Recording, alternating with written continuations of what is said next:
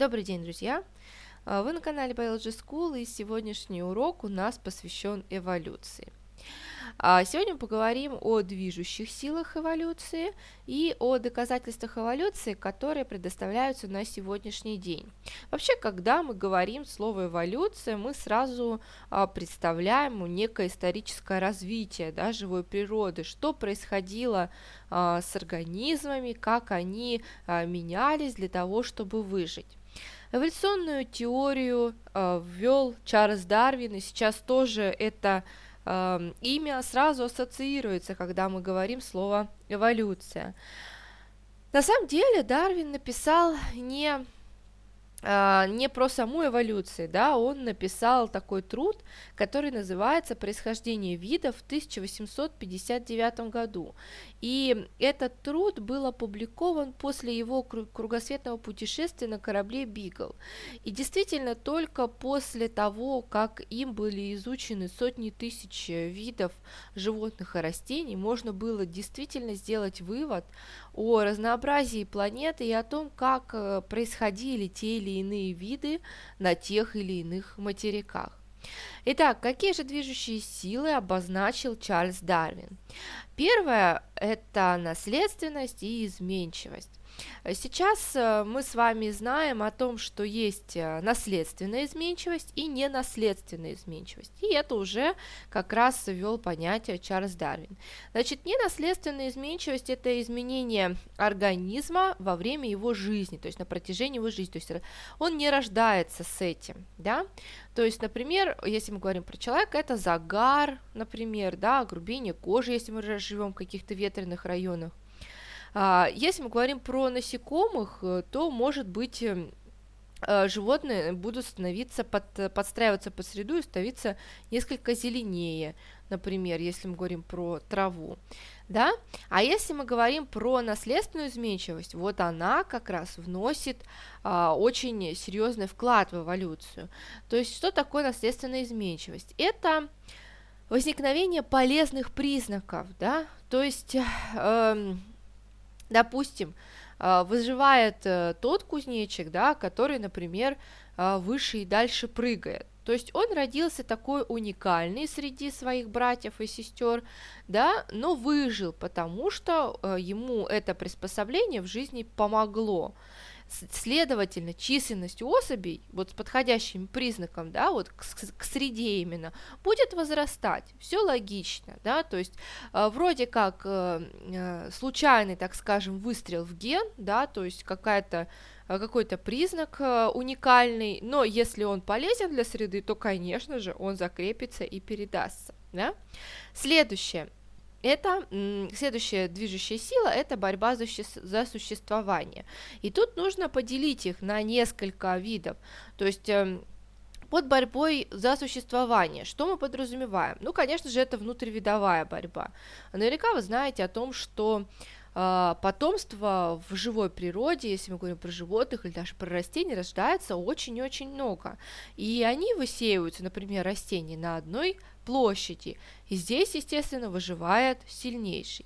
Если мы говорим про, э, опять же, борьбу за существование, но межвидовая борьба, о чем это? Это могут, например, особи двух разных видов, но в одинаковых условиях, да, взаимодействовать. Ну, опять же, да, какое-то растение, которое попало в одни условия, вот, но они, они живут в одних условиях, да, им требуется столько же света, столько же там влаги, одинаково, вот, естественно, выживет, опять же, сильнейший. И к межвидовой борьбе относятся еще и взаимодействие, связанное пищевыми цепями, да, то есть э, э если у нас исчезает один вид, ну, например, там, да, зайцы, да, или, например, зайцы, то, естественно, исчезают и лисы, и волки, да, то есть это логично, питаться нечем, а, то и а, исчезает одно пищевое звено, исчезает и другое. А к межвидовой борьбе от, относятся еще и особи одного вида, которые помогают другому виду. А, например, к такому, а, к таким видам относятся паразитирование, да, то есть если у нас пропадут, грубо говоря, все кошки и собаки, то и блохи у нас тоже пропадут, им не на ком будет жить, да, и э, то же самое к межвидовой борьбе относится и два вида, которые поддерживают друг друга. То есть, если э, по какой-то причине у нас э, заболеют, например, пчелы, да, и как вот тут было в России недавно такая ситуация о том, что э, целая популяция пчел, э, к сожалению, умерла, то, естественно, и опыление, да, опыление э, садовых э, растений тоже замедлилось или вообще его практически не было, то есть и плоды мы не получили. Вот что такое межвидовая борьба. Ну и, конечно же, к борьбе за существование относится борьба с условиями. Опять же, выживает тот, у кого э, шкура толще, у кого меха больше. Ну, это логично, да, если мы говорим, например, про а, какое-то, например, холодное пространство. Опять же, если мы говорим, например, про э, пустыню, да, там выживают стелющиеся растения, потому что они растут на открытых пространствах, растения с э, поверхностной и э, достаточно распространенной корневой системой, да, для того, чтобы просто не улететь, когда вдруг будет, например, ветер. А следующий пункт, который относится к движущим силам эволюции, это, конечно же, естественный отбор. А, естественный отбор – это и есть накопление тех или иных э, мелких полезных признаков, которые э, впоследствии да, помогают выжить. Я приведу примеры. Э, это, например, покровительственная краска.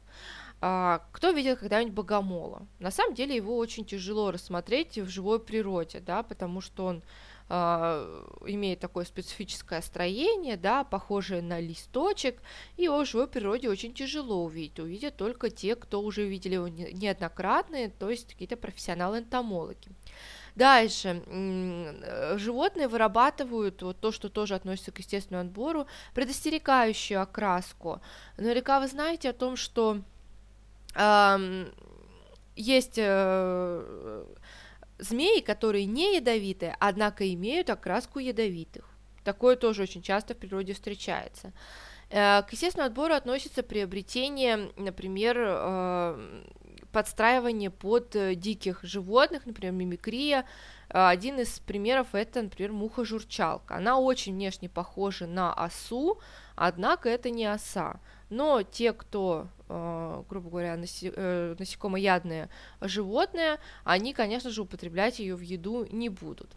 Ну и к естественному отбору относится еще большая плодовитость, да, то есть наверняка вы знаете о том, что э, животные, растения, они откладывают, э, отдают огромное количество потомства для того, чтобы выжить, да, и чем больше чем массивнее животное, тем меньше у него, э, тем меньше у него детенышей, а, так как а, уже развит а, головной мозг, уже развита забота о потомстве, то есть таким образом это тоже относится к естественному отбору.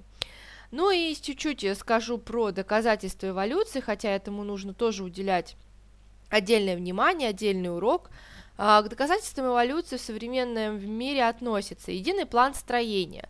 То есть, когда мы а, с вами рассматриваем внутреннее строение, например, рыбы или, например, млекопитающего, мы видим о том, что есть а, некий позвоночник, да, одни и те же системы органов, то есть отвечают за одно и то же. Дальше. Второе. Наличие рудиментарных органов. То есть те органы, которые уже э, виду не нужны, да, вот, но рудимент это то, что не нужно, однако встречается у его предков. А один из рудиментарных часто встречающихся органов это хвост у человека, то есть у наш э, копчик, э, когда, когда и в некоторых случаях э, чуть длиннее выглядит у людей, то есть это так называемый хвост. Откуда? От приматов, да, то есть от обезьян. А, одинаковое развитие зародышей. Этим занимается наука эмбриология. И если вы посмотрите на а, строение эмбриона человеческого, то он проходит все стадии, начиная от, так скажем, а, рыбки, да, то есть начиная от кишечно-полостного даже, да, и продолжая, продолжая, идет развитие в точности такое же, как, а, например, если мы возьмем там крысу, ящерицу, то есть все очень похоже.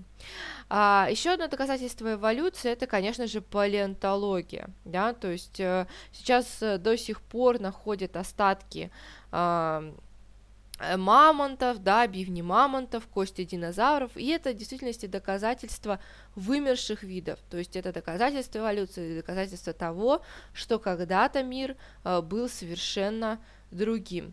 А если у вас остались вопросы именно по сегодняшней теме, конечно же, задавайте и пишите. Э, если Э, вы хотите еще послушать про эволюцию, то я тоже слуш... хочу услышать это от вас. Ну и я, наверное, все-таки немножко посвящу следующий урок именно развитию жизни на Земле, потому что здесь требуется тоже целый урок для того, чтобы рассказать это и уложить в голове. А на сегодня все. Большое спасибо. До свидания.